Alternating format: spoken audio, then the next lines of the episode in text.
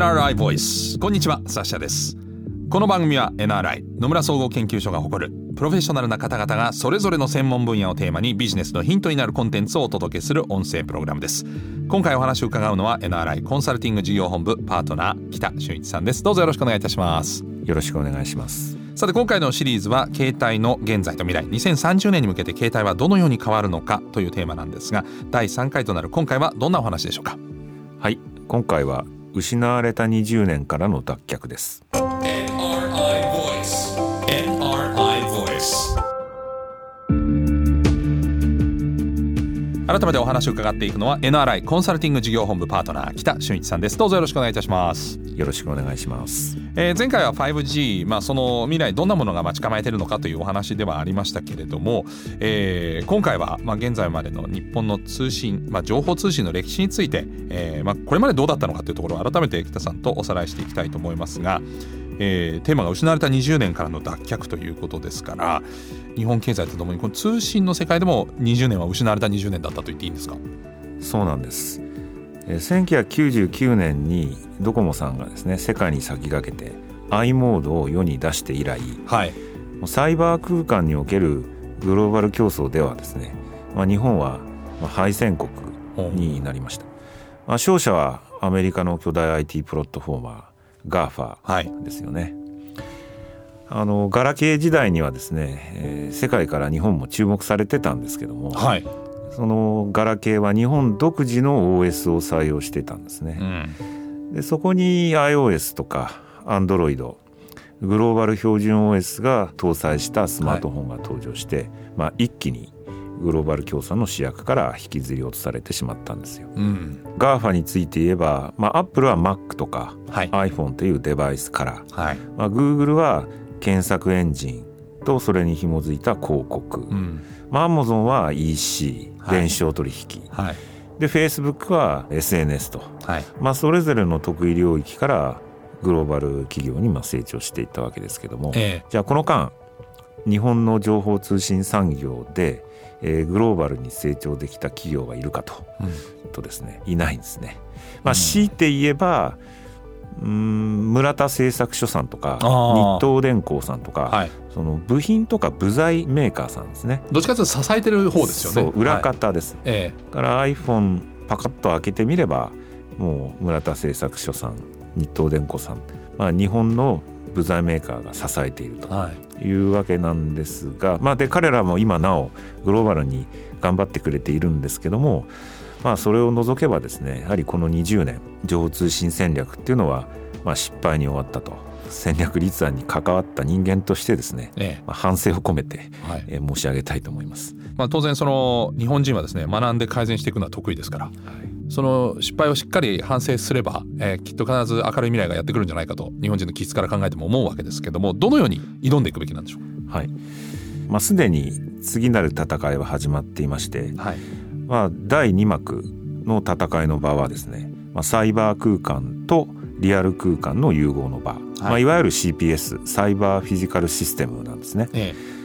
え、で第1幕では人が持つスマートフォンからですね、はい。まあ、何検索したかとか、うん、何買ったのかとかあのどこにいるのかとか、まあ、どんな音楽聴いてんだとか、はい。まあ、そういった情報をクラウドに吸い上げて、まあ、それを解析してこれ買った人はこれを買ってますとかですね、はい、そういうレコメンデーションとか、はい、まあ、最適な広告を表示したりといった世界だったんですね。はい、まあ、そこで負けたということなんですが、まあ、第2幕はですねあのリアルワールド現場に多数のセンサーやカメラなどを置いてですね、はい、まあ、そこから大量のデータを吸い上げてで AI で解析し、うん、リアルワールドにフィードバックすると、はい、この CPS における戦いなんですよ。うん、でこのリアルワールドとサイバーワールドをつなぐスマートパイプが 5G の役割ということになります。はい、でこの第2幕の最初の主戦場がですね、はい、えー、スマートファクトリー工場ですね。はい、日本が得意とする、まあ、製造現場にですね、はい、えー、スマートフォンのみならず、まあ、センサーやカメラ多数設置してで吸い上げた情報を解析し、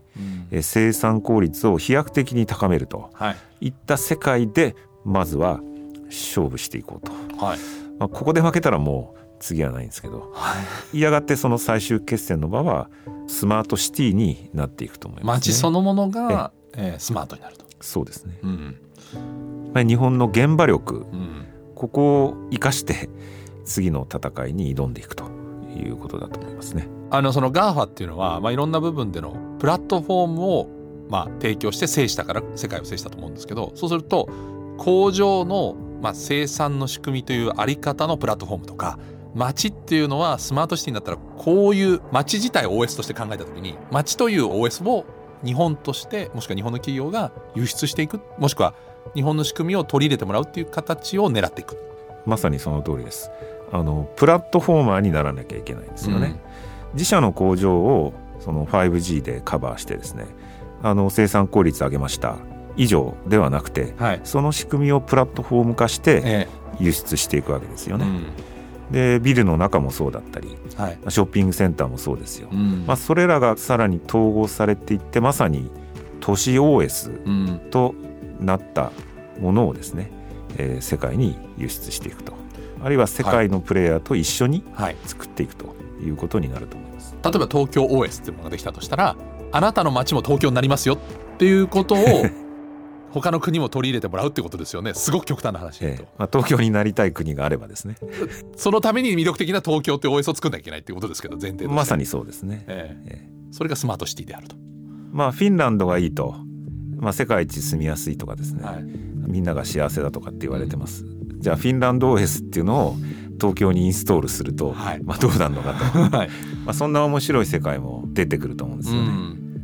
まあ、だから本当にいろんな街のいいところを融合した一つのそのユートピアみたいな OS を作ってそれをいろんな国がいろんな街があの導入することによって、まあ、より良い人類の未来が待ち構えているっていうことが提示できれば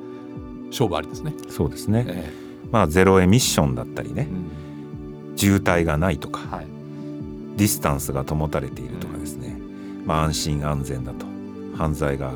まあ、あったとしてもすぐ見つかるとか。はい。まあ、そういう一つ一つのソリューションを組み上げた OS みたいなものがですね、えー、待ち望まれてると思うんですよね。まあそれはでも世界中みんなその主導権争いはきっと狙ってると思うので当然日本だけやってるわけではないと思うんですがその 5G という通信規格を考えて、えーまあ、今回その全体を通して 5G の話でもあるのでその部分も非常にこの有効利用していくと重要なファクターになるんでしょうか？5G って言っちゃうと 3G、4G、5G という、まあ、通信の規格と思われがちなんですけども、はい、国家の競争力をも左右し、まあ、国家安全保障にも関わる実は重要なファクターなんですよ。はあ、その 5G で ZTE とかファーウェイっていう中国メーカーが台頭したことに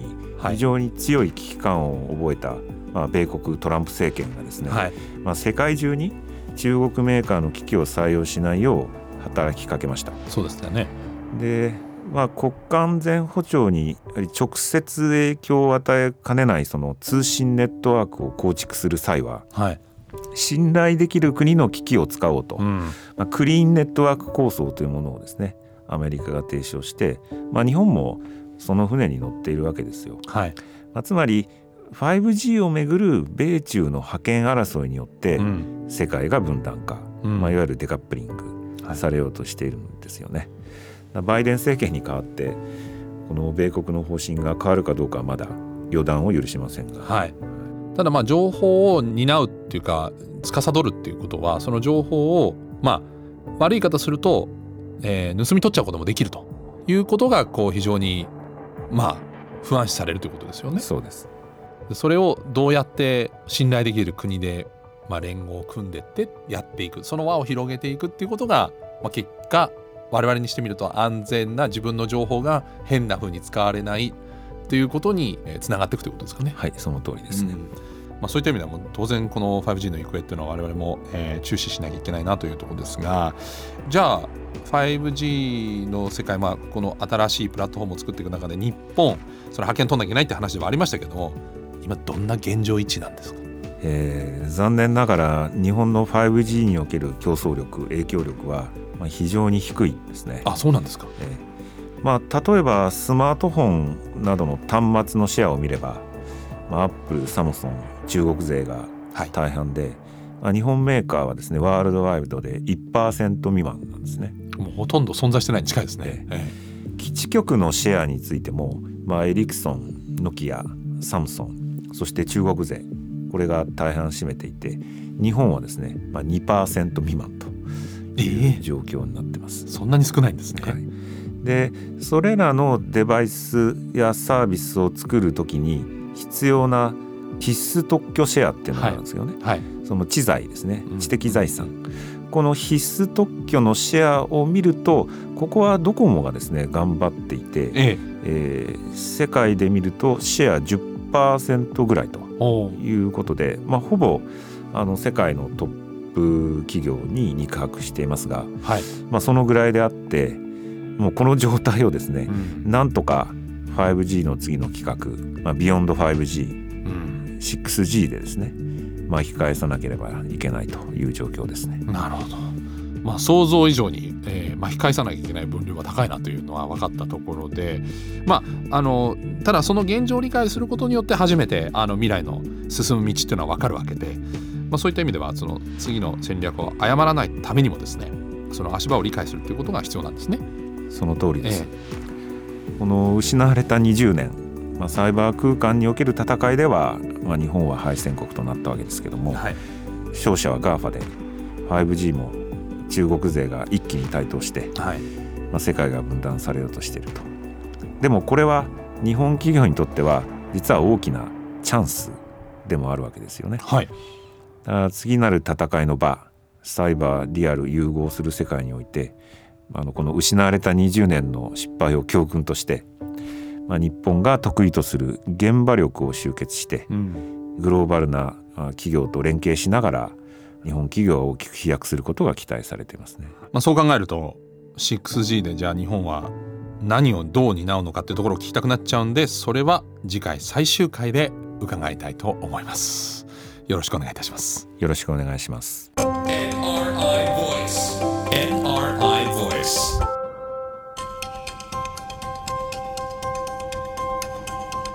NRI Voice この番組は Apple や Google などのポッドキャストのほか NRI のウェブサイト内からもお聞きいただけます。NRI Voice で検索してチェックしてください。